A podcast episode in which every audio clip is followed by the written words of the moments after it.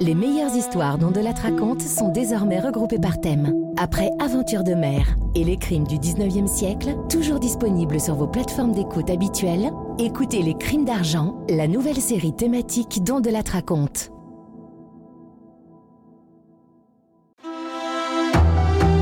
On Delattre raconte. Christophe Ondelatte. Voici un crime célébrissime des années 80, qui étrangement n'est connu que sous le nom d'un seul accusé, l'affaire Valérie Subra, alors qu'ils étaient trois. Mais c'est elle qui a marqué les esprits dans cette affaire. Elle a pâté des messieurs avec un joli compte en banque, elle les chauffait, après elle allait ouvrir la porte à ses deux complices, qui les dépouillaient, et qui par deux fois les ont tués. Une histoire qui à l'époque a suscité un livre de Morgan Sportes, Lapin, et un film du même nom de Bertrand Tavernier. Je la débrieferai tout à l'heure avec l'avocat qui défendait l'une des familles de victimes, maître Francis Piner. Voici l'affaire Valérie Subra et compagnie, que j'ai écrite avec Thomas Audouard, réalisation de Céline Lebras. Europe 1, Christophe Ondelatte.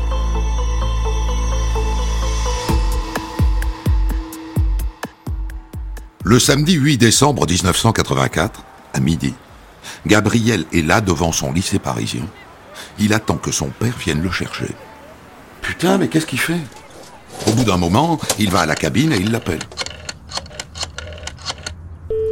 Son père ne répond pas. Que faire?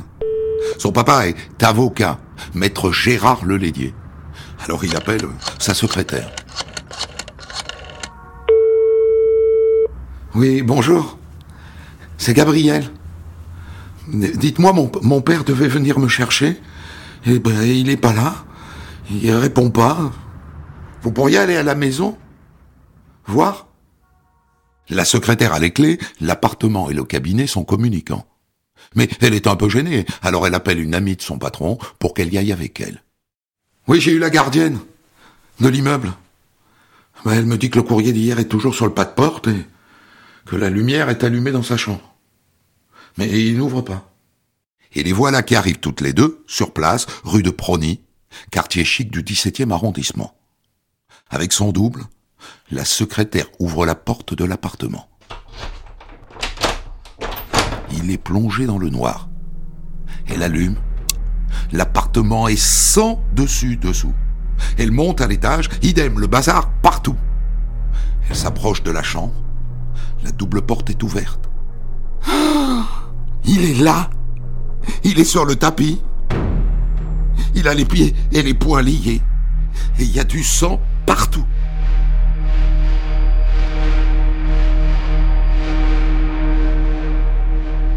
Et son visage, mon Dieu, son visage.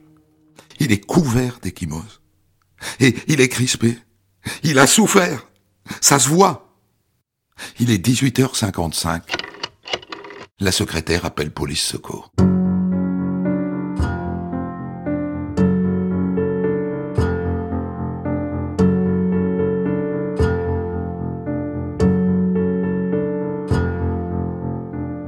Une équipe de la brigade criminelle débarque. Bon. Eh ben, il a reçu plusieurs coups de couteau, le gars. Hein. Les policiers font le tour de l'appartement et du cabinet pas de traces d'effraction. Mais toutes les pièces ont été fouillées.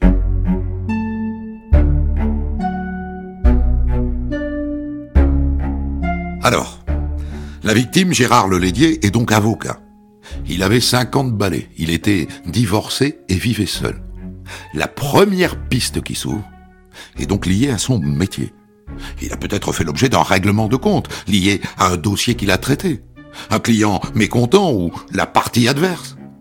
Ou alors, ou alors c'est encore un crime dans les milieux homosexuels. Parce que depuis des mois, il y en a eu plusieurs à Paris. Et à chaque fois, les victimes avaient les pieds et les poings liés. Les policiers de la crime commencent par explorer la piste professionnelle. Les dossiers traités par le cabinet. Ça n'était pas un ténor du barreau, maître Lelédier. Il était spécialisé dans les divorces et les accidents de la route. La piste pro vite balayé.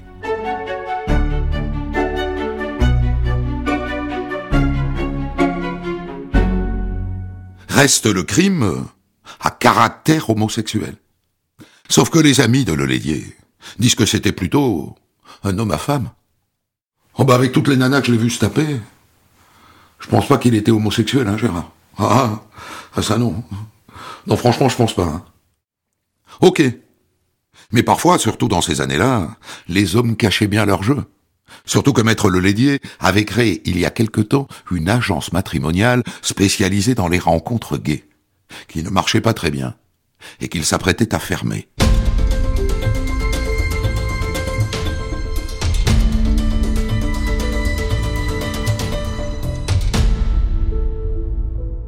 En début de soirée, une consoeur, maître Jacoba de Jong, apprend la mort de Lelédier à la radio. L'avocat, âgé de 50 ans, a été retrouvé pieds et poings liés, lardé de coups de couteau, dans son appartement du 17e arrondissement de Paris. Elle le connaît bien, Lelédier. Elle a fait son premier stage d'avocat avec lui. Alors elle fonce au 36 quai des Orfèvres, et elle a une piste. Oui, ce que je tenais à vous dire c'est que le cabinet de Gérard, eh bien, c'était, comment dire, un, défilé permanent de jeunes filles, de très jeunes filles, genre hôtesse, vous voyez, ou serveuse. En fait, je crains qu'il ait fait une mauvaise rencontre. Intéressant. Il avait le démon de midi.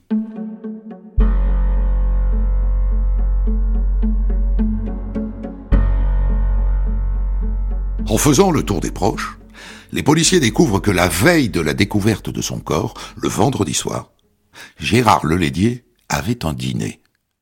Il m'avait prévenu qu'il viendrait accompagné d'une jeune femme. Et, puis il m'a rappelé pour me dire qu'il viendrait finalement avec une autre jeune femme, de 20 ans. Et il m'a dit aussi qu'il risquait d'arriver tard, et, qu'on pourrait se mettre à table sans lui, et qu'il nous, rejoindrait quand il pourrait. Et en fait, il n'est jamais arrivé. La dernière personne à avoir eu Gérard Lelédier au téléphone ce soir-là, c'est sa mère. Elle l'a eu vers 21h45. Eh bien, il m'a dit qu'il attendait une jeune fille et qu'il devait l'emmener dîner au jardin de la Boétie. C'est, un restaurant. Un restaurant du 8e arrondissement, un peu branché, genre euh, cantine chic. Les poulets vont sur place, il tombe sur un certain Paul Téclé qui assure les relations publiques du restaurant. Ah oui, je connaissais Gérard. C'était un habitué, Gérard. Mais vendredi soir, je l'ai pas vu. Hein. Au passage, les policiers découvrent que ce restaurant, c'était son terrain de chasse, qu'il y distribuait des cartes de visite à toutes les jeunes femmes qu'il croisait. Et que l'endroit est connu pour ça, pour être un lieu où de très jeunes filles viennent aguicher des hommes mûrs.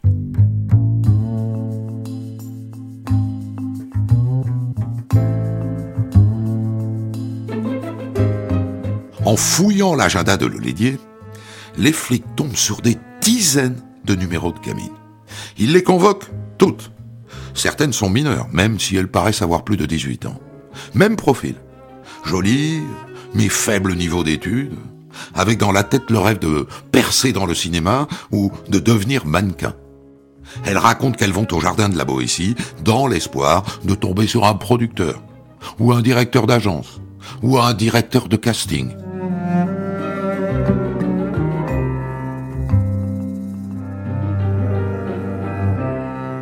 L'une d'elles, qui s'appelle Cathy et qui a 22 ans, raconte qu'elle a dîné avec Gérard deux jours avant sa mort.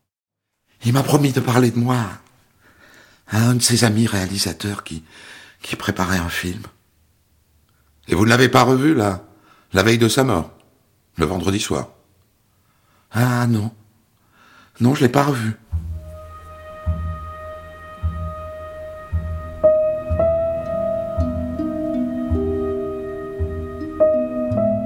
Là-dessus, dix jours après le meurtre de Lelédier, un autre meurtre a lieu, toujours dans le 17e arrondissement de Paris.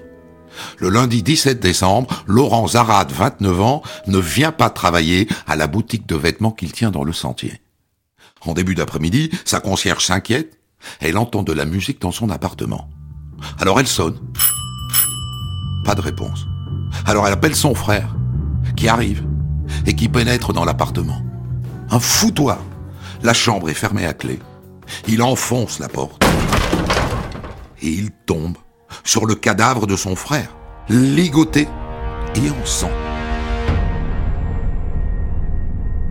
Quand les policiers de la crime arrivent, ils découvrent le corps allongé sur le dos, habillé, la tête recouverte par un peignoir de bain, et le cou, le cou serré dans une écharpe de laine, avec des traces de perforation au niveau du poumon gauche. D'après sa sœur qui vient d'arriver, Laurent Zarade s'est fait dépouiller ses bijoux. Il les avait forcément sur lui. Il les portait tout le temps. Il avait une bague euh, Trinity de quartier, une chaîne en or et une montre, une Rolex. Ça suggère un cambriolage qui tourne mal. Mais en même temps, il n'y a pas de trace d'effraction. Et donc Laurent Zarade connaissait peut-être son ou ses agresseurs.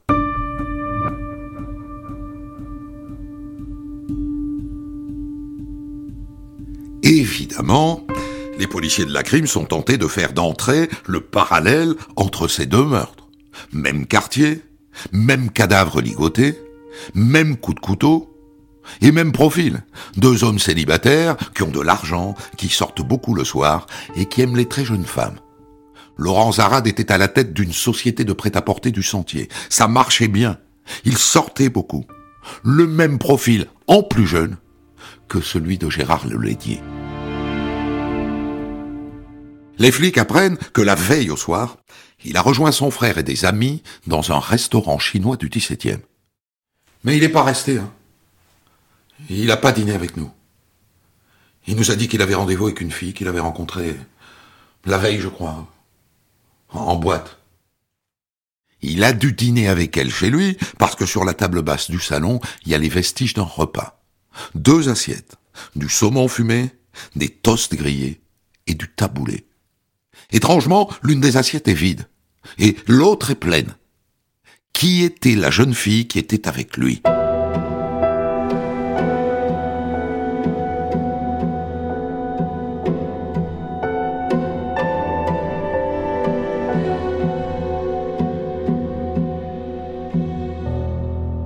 Assez vite, les policiers identifient la boîte de nuit où Laurent Zarade était la veille de son meurtre.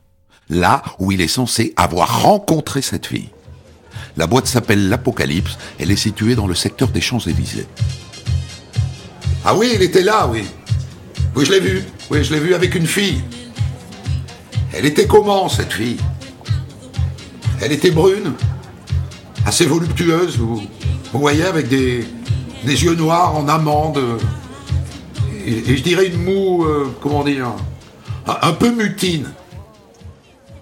Donc on a une description, mais toujours pas de nom.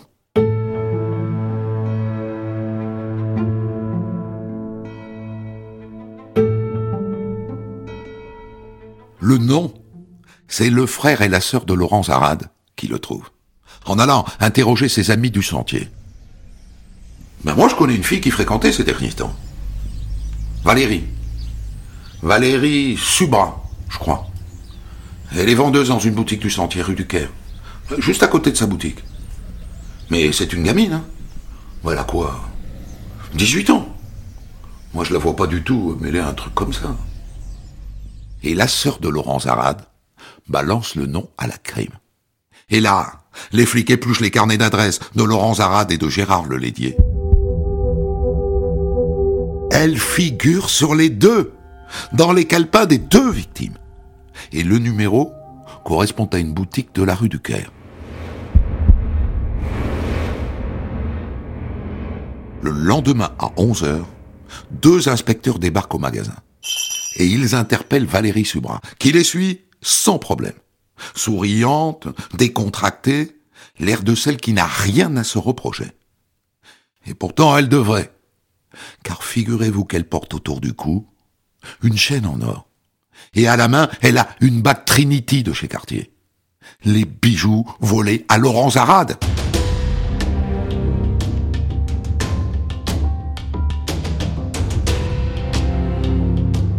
La gamine habite chez sa mère. Les policiers de la crime perquisitionnent l'appartement.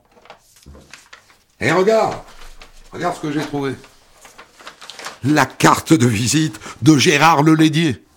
Et on trouve aussi un répertoire dans lequel figurent le nom et le numéro de Paul Téclé, le chargé de relations publiques des jardins de la Boétie. Ça sent bon, tout ça. Ça sent très bon.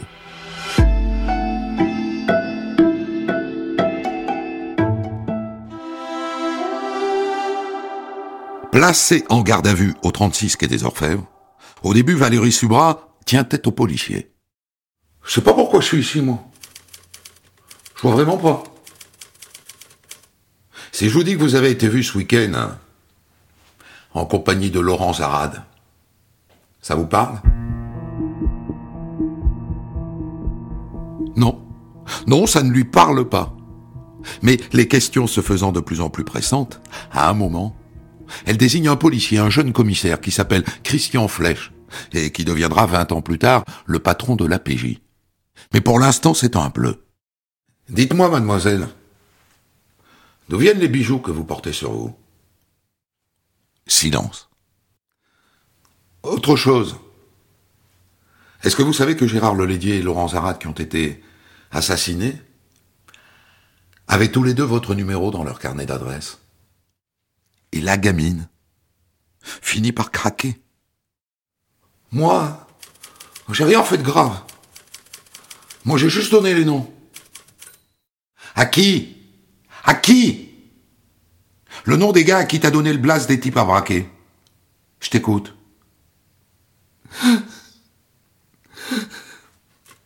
Laurent Attab et Jean-Rémy Sarro.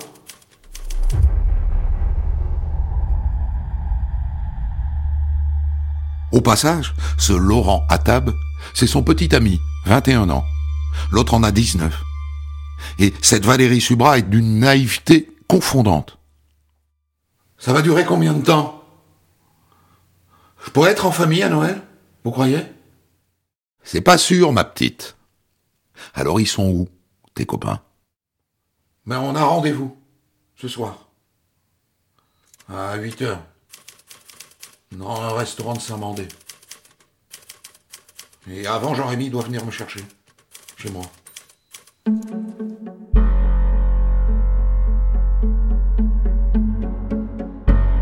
Jean-Rémy Sarrault est arrêté au moment où il descend de sa voiture. Et ensuite, les flics se mettent en planque près du resto de Saint-Mandé, et quand Laurent Attab arrive, il lui saute dessus. Il ne se laisse pas faire, hein. C'est assez musclé comme interpellation.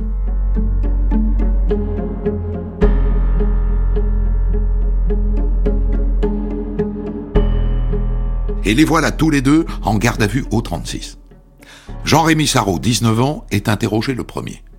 Il a une formation de pâtissier, mais il est sans emploi. Son interrogatoire dure six heures sans s'arrêter. Et il avoue tout. Il assume. Ma Valérie, elle avait pris rendez-vous avec Gérard Lelédieu. À 21h. Soi-disant pour aller dîner.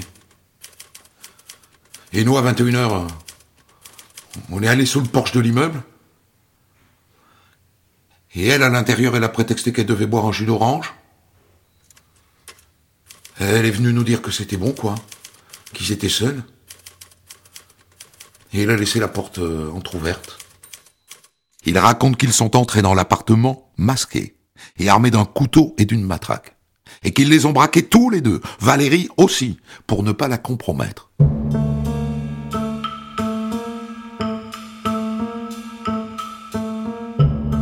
De son côté, Laurent Attab raconte la même histoire mais lui, il s'agissait de vengeance. Il était avocat, le gars. Et ben c'est à cause de lui que mon frère, il a été jeté en prison. Voilà.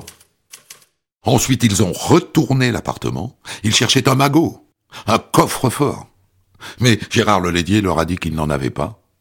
Il leur a donné 5000 francs. Et en plus, il voulait nous faire un chèque. ça m'a énervé, ça. Ensuite, ils ont emmené Valérie Subra dans une autre pièce, et ils sont revenus en disant à Lelédier qu'il l'avait tué pour l'impressionner. Et là, ils ont commencé à lui coller des coups de matraque. Même que sa perruque, elle a volé en l'air, à l'autre bout de la pièce. J'ai cru que je l'avais scalpé, le gars.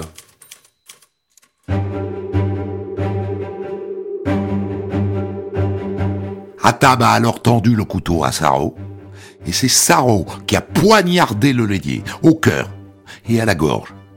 Et après ils sont partis, il était minuit, et ils sont allés en boîte de nuit.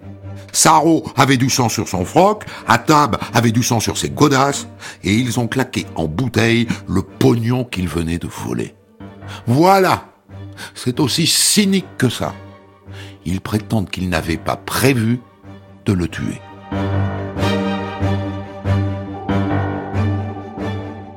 Et maintenant, passons au dossier suivant. Le meurtre de Laurent Zarad. Laurent Atab est sur la sellette. Votre montre Rolex, là, monsieur Atab, elle vient d'où? C'est un gars du sentier qui me l'a vendu. Vous nous donneriez son nom? Moi, je le connais pas, moi, son nom. C'est exactement le modèle qui a été volé à Laurent Zarad. L'oiseau est envoyé en cellule pour le reste de la nuit.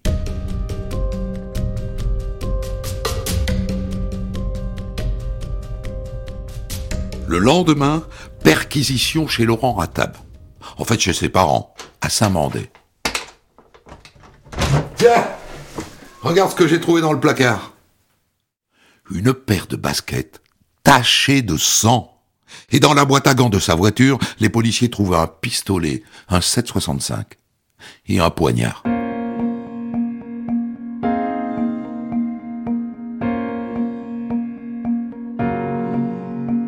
Le lendemain, assommé par cette accumulation de preuves, Laurent Attab avoue le meurtre de Laurent Zarad.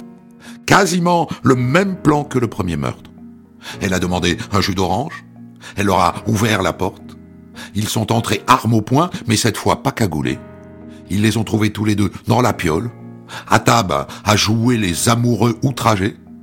Et ensuite, ils lui ont fait croire qu'il pourrait s'en sortir en échange d'argent. Dans l'appart, ils ont trouvé 3000 francs dans la bibliothèque et 1300 francs dans une veste. Et au pied du sapin de Noël, ils ont pris quelques cadeaux, des stylos, des briquets, des montres de luxe. Mais là encore, il n'y avait pas de coffre, il n'y avait pas de lingots. C'est frustrant. Alors finalement, vers 3 heures du matin, ils ont décidé de le liquider. Hatab raconte que Laurent Zarad lui a dit « Fais pas ça, on est juifs tous les deux, tu peux pas tuer un frère. » Il dit que ça ne lui a rien fait. Moi, je savais que c'était mon tour de tuer, quoi. Mais je pouvais pas le regarder. Alors Jean-Rémy, il a mis le peignoir sur sa tête. Et là, j'ai commencé à lui donner des coups avec un coup de papier. Mais il était toujours vivant. Alors après, on a essayé de l'étrangler tous les deux avec l'écharpe, mais elle a craqué. Alors j'ai dû le finir avec le, coup de papier. Et Valérie Suba, qu'est-ce qu'elle fait pendant ce temps-là? Ben, Elle était dans la pièce d'à côté. Elle regardait des clips à la télé. Et elle a mangé le repas que l'autre lui avait préparé pour le dîner. Comme si de rien n'était. Redoutable.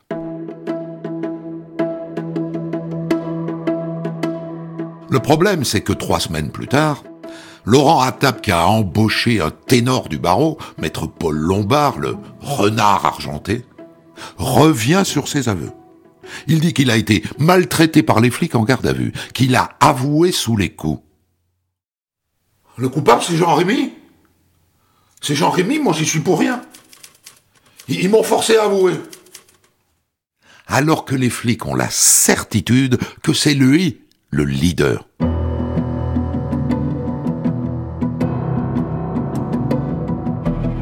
Pour blinder leur dossier, les policiers mettent la main sur un autre témoin.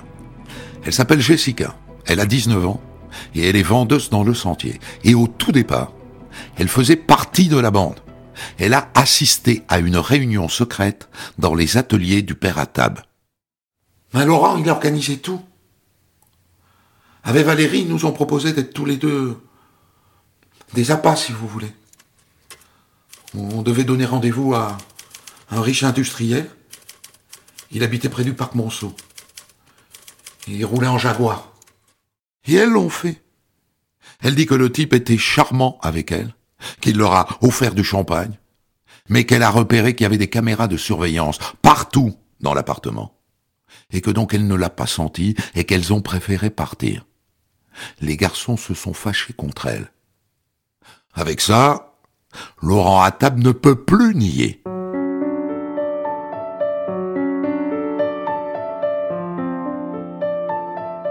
Alors, qui est ce Laurent Attab qui est capable de tuer pour 3000 francs, qui finissent en bouteille de gin dans une boîte de nuit? Un pauvre garçon, fauché, qui n'arrive pas à boucler ses fins de mois? Hein? Pas du tout, au contraire. Laurent Attab est un triple bourge, un enfant gâté, il a grandi dans un hôtel particulier à Saint-Mandé. Son père est dans le prêt-à-porter dans le sentier. Ça marche très bien. Et à 18 ans, le papa l'a collé à la tête d'une fabrique de sweatshirts. Et immédiatement, il s'est mis à rouler en Alfa Romeo. Et à sortir et à payer des tournées, en veux-tu, en voilà. Et puis un jour, on lui a volé son vélo. Et puis le gars lui a rendu le vélo. Et ce gars, c'était Jean-Rémy Sarrault. Et à partir de là, ils sont devenus copains comme cochons. Sarrault, lui, c'est un pauvre gamin. C'est un gamin de la DAS, abandonné par sa maman sur le parking d'un supermarché. Quand il rencontre Atab, il squatte dans un hangar désaffecté tout près de chez lui. Et l'autre le prend sous son aile. Et il lui fait vivre la belle vie. Saro est fasciné par Atab. Pas de doute dans le duo, c'est Atab le leader. L'autre n'est qu'un suiveur.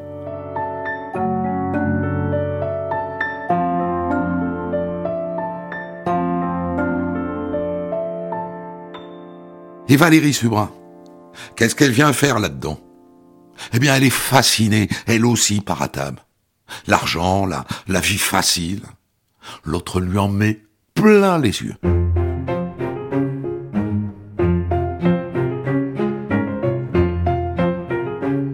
Et comment le trio bascule-t-il dans l'horreur? On découvre qu'en novembre 1984, un mois avant les crimes, Laurent Attab dépose le bilan de sa boîte de sweatshirt. Et au même moment, son père a des problèmes. Il est poursuivi par la justice pour des infractions au code du travail. Il doit vendre certaines de ses affaires. Et donc Laurent Attab se retrouve avec un salaire en dessous du SMIC. Il ne peut plus flamber. Il lui faut de l'argent. Il pourrait alors tenter sa chance, je sais pas moi, aux États-Unis, comme ses modèles, les frères Pariente qui ont créé la marque Naf Naf il va plutôt se lancer dans des braquages.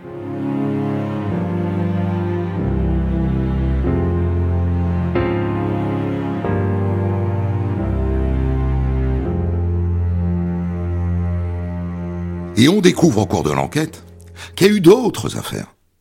Entre l'assassinat de Gérard Lédier et celui de Laurent Zarade, ils s'en sont pris à un certain Henri Lévy, commerçant dans le sentier mais ils ont été dérangés par l'arrivée impromptue d'un ami. Et après le meurtre de Laurent Zarade, ils étaient sur un autre coup. Ils voulaient s'en prendre au chargé de relations publiques du restaurant Les Jardins de la Boétie. Je vous en ai parlé. Paul Téclé. Elle lui avait donné rendez-vous le soir du jour où ils ont été arrêtés. Il l'a échappé belle.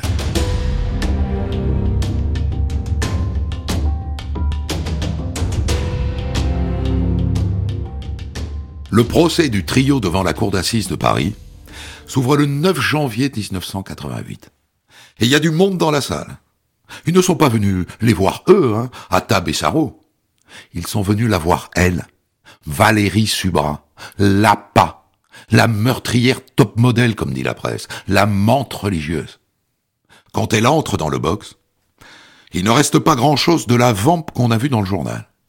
Imperméable noir, cheveux noirs en arrière, elle baisse la tête et elle pleurniche.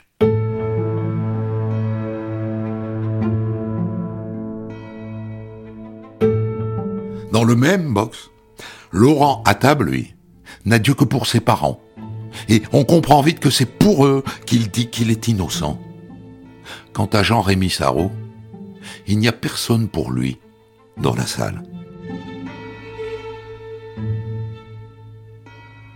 Une grande partie des débats porte sur le rôle de Valérie Subra. Et deux versions s'opposent. celle de son avocat, maître Pelletier. Contrairement aux deux autres, Valérie Subra n'a pas de sang sur les mains. Et la version de l'avocat de la famille Zarad, maître Spinner. Je dirais qu'humainement, elle me paraît plus coupable que ses complices.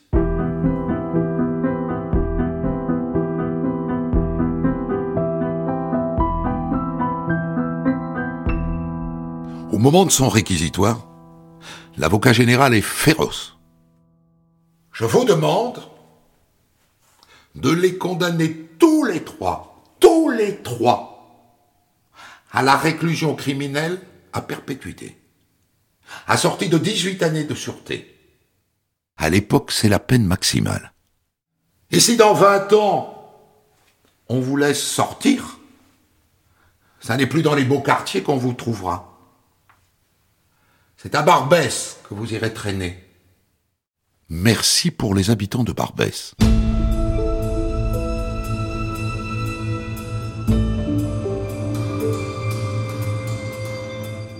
Les avocats de la défense peinent à trouver des circonstances atténuantes. Paul Lombard, qui défend Laurent Attab, tente de plaider la violence à la télévision. Ne serait-ce que le week-end dernier, j'ai dénombré 140 meurtres dans les programmes de télévision. 140 en un seul week-end. L'avocat de Sarro rappelle son passé d'enfant abandonné. Et comme toujours, les accusés ont le dernier mot. Laurent Attap se tourne vers la mère de Valérie Subra. Madame, je suis seul responsable de la dérive de votre fille. Valérie Subra, tête baissée, répète Pardon. Pardon. Pardon. Et le verdict tombe. Ils sont condamnés tous les trois à perpétuité. 18 ans de sûreté pour les deux garçons, 16 ans pour Valérie Subra. Et là se passe quelque chose de très rare. La mère de Gérard Lelédier, qui est âgée, s'avance vers le box. Les pauvres petits. Je vous plains. Oui, je vous plains. Et je vous pardonne. En chœur, les trois répondent. On vous demande pardon, madame.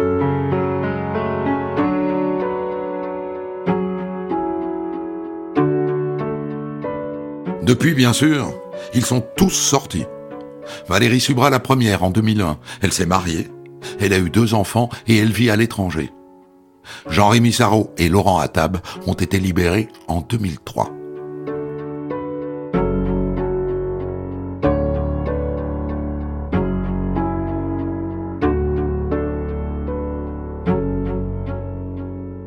Et pour débriefer cette histoire, je suis avec euh, maître Francis Spinner. Euh, Francis, vous étiez dans ce dossier euh, l'avocat de la famille de Laurent Zarad, avocat de la partie civile. Il y avait un lien, je crois, en plus, hein, c'est-à-dire que la sœur de Laurent Zarad était avocate dans votre cabinet, c'est ça? Exactement. J'ai raconté des tas d'histoires dans ma vie, des tas d'histoires criminelles. Je n'ai jamais vu des assassins de ce profil. Je suppose que c'est une histoire qui marque. C'est une histoire qui marque parce que Sarro, comme vous l'avez raconté, a une vie euh, difficile, mais euh, Valérie Subra et Laurent Attab sont des enfants gâtés, euh, même si les parents de Valérie Subra avaient divorcé. C'est des gens sans histoire dont on n'imagine pas qu'ils puissent se retrouver devant la cour d'assises. Hmm. Ensuite, ce qui marque, c'est le côté imbécile de ces meurtres.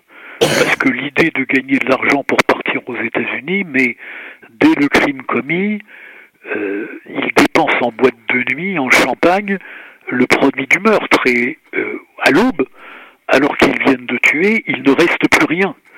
Et cette manière de prendre la vie euh, pour finalement un plaisir fugitif est assez impressionnante.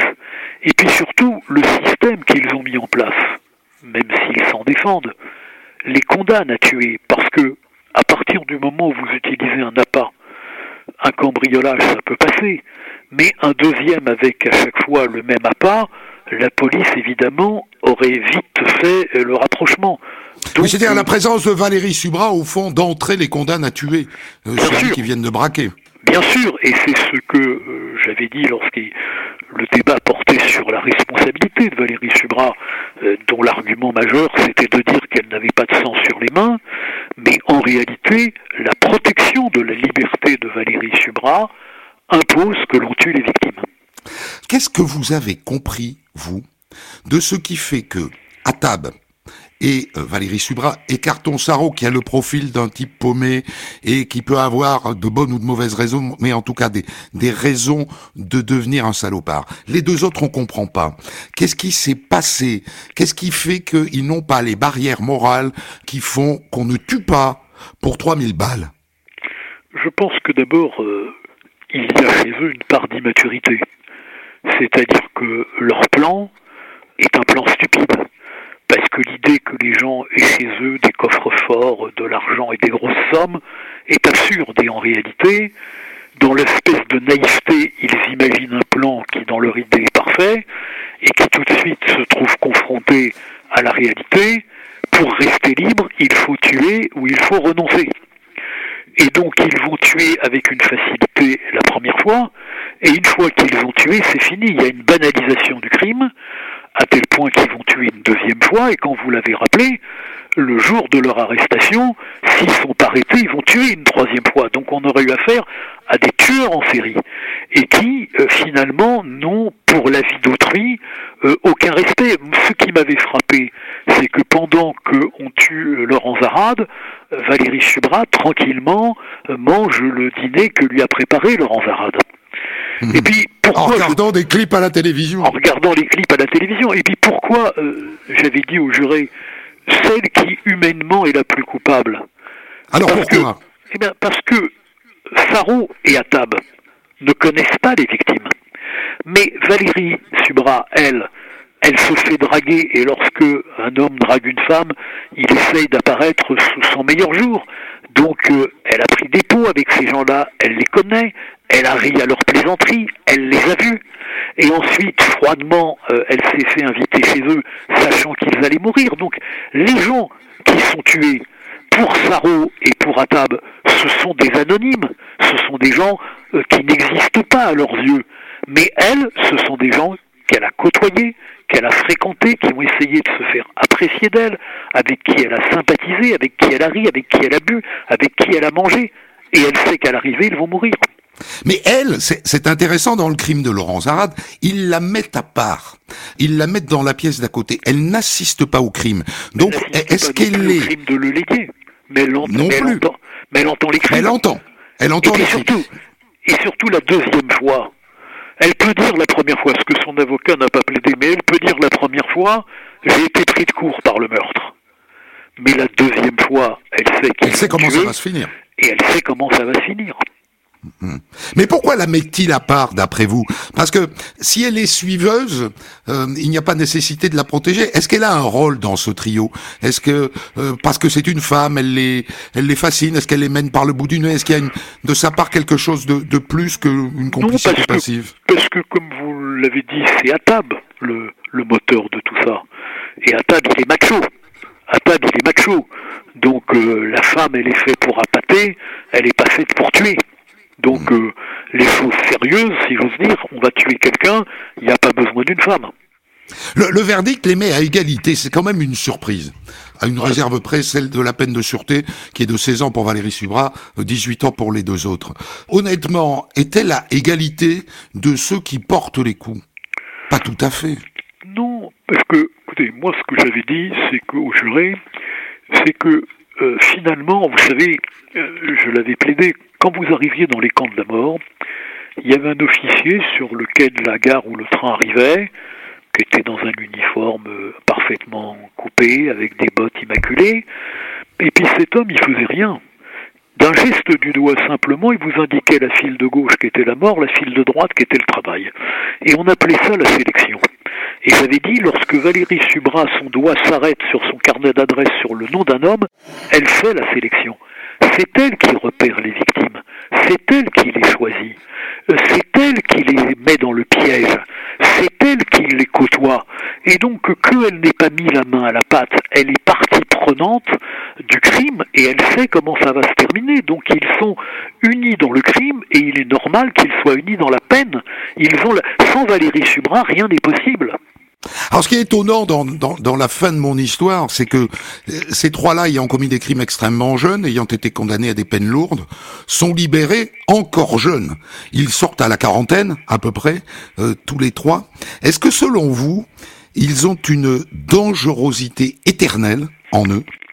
Ou est-ce que vous pouvez concevoir qu'ils aient tourné la page depuis? Écoutez, je pense que c'est un crime euh, d'abord de gens totalement euh, abrutis. Et donc, euh, je pense que la longue peine de prison leur fait prendre conscience qu'ils n'ont aucun talent dans la criminalité. Euh, je pense qu'ils étaient aussi jeunes et que cette peine les a fait mûrir. Donc, je ne les crois pas dangereux dans, dans une hypothèse de récidive. Socialement, je ne pense pas qu'ils soient potentiellement récidivistes. Il euh, euh, y, a, cette, remarque euh, à un moment donné que Laurent Zarat fait à table. Il lui dit on est juifs tous les deux. Et à table dit moi ça m'a pas du tout fait changer d'avis sur ce qui allait se passer. Oui, parce que je pense que il a vis-à-vis -vis de ses victimes une froideur absolue. Les victimes deviennent un moyen. Euh, un moyen d'ailleurs euh, stupide, mais c'est un moyen. Et donc il n'a aucune sensibilité. Vous savez, il faut poignarder les gens. C'est pas la même chose de tuer avec une arme à feu que de tuer à l'arme blanche. Hmm. Euh, à l'arme blanche, il faut y aller. On sent. On a les éclaboussures. On sent que l'on tue. On sent et on entend la souffrance. Euh, euh, vous tirez, vous appuyez, vous exercez une pression sur une gâchette, la balle part. Là, le crime à l'arme blanche, c'est toujours un crime, euh, j'allais dire, plus volontaire encore que que d'autres crimes. Et donc, il y a ces, ces deux-là, et les trois d'ailleurs, puisque encore une fois, elle, mange tranquillement pendant que l'on tue quelqu'un, il y a une indifférence aux autres. Et d'ailleurs, euh, l'inconscience euh, chez Valérie Subra lorsqu'elle demande au patron de la brigade criminelle quand est-ce qu'elle va sortir. Et dans les lettres qu'elle va écrire quand elle est en prison, elle dit bon cette année ça va être difficile, mais l'année prochaine je serai en vacances avec vous. Donc, euh, alors qu'elle est en prison, alors qu'on essaie de lui faire comprendre ce que sont l'horreur de ses crimes, elle est toujours persuadée que ce qu'elle a commis, c'est entre parenthèses une bêtise. Merci, merci Francis Piner de nous avoir aidé à raconter cette histoire 36 ans plus tard, car nous sommes 36 années plus tard et c'est l'avantage des avocats qui ont de la maturité, comme on dit. Des centaines d'histoires disponibles sur vos plateformes d'écoute et sur europe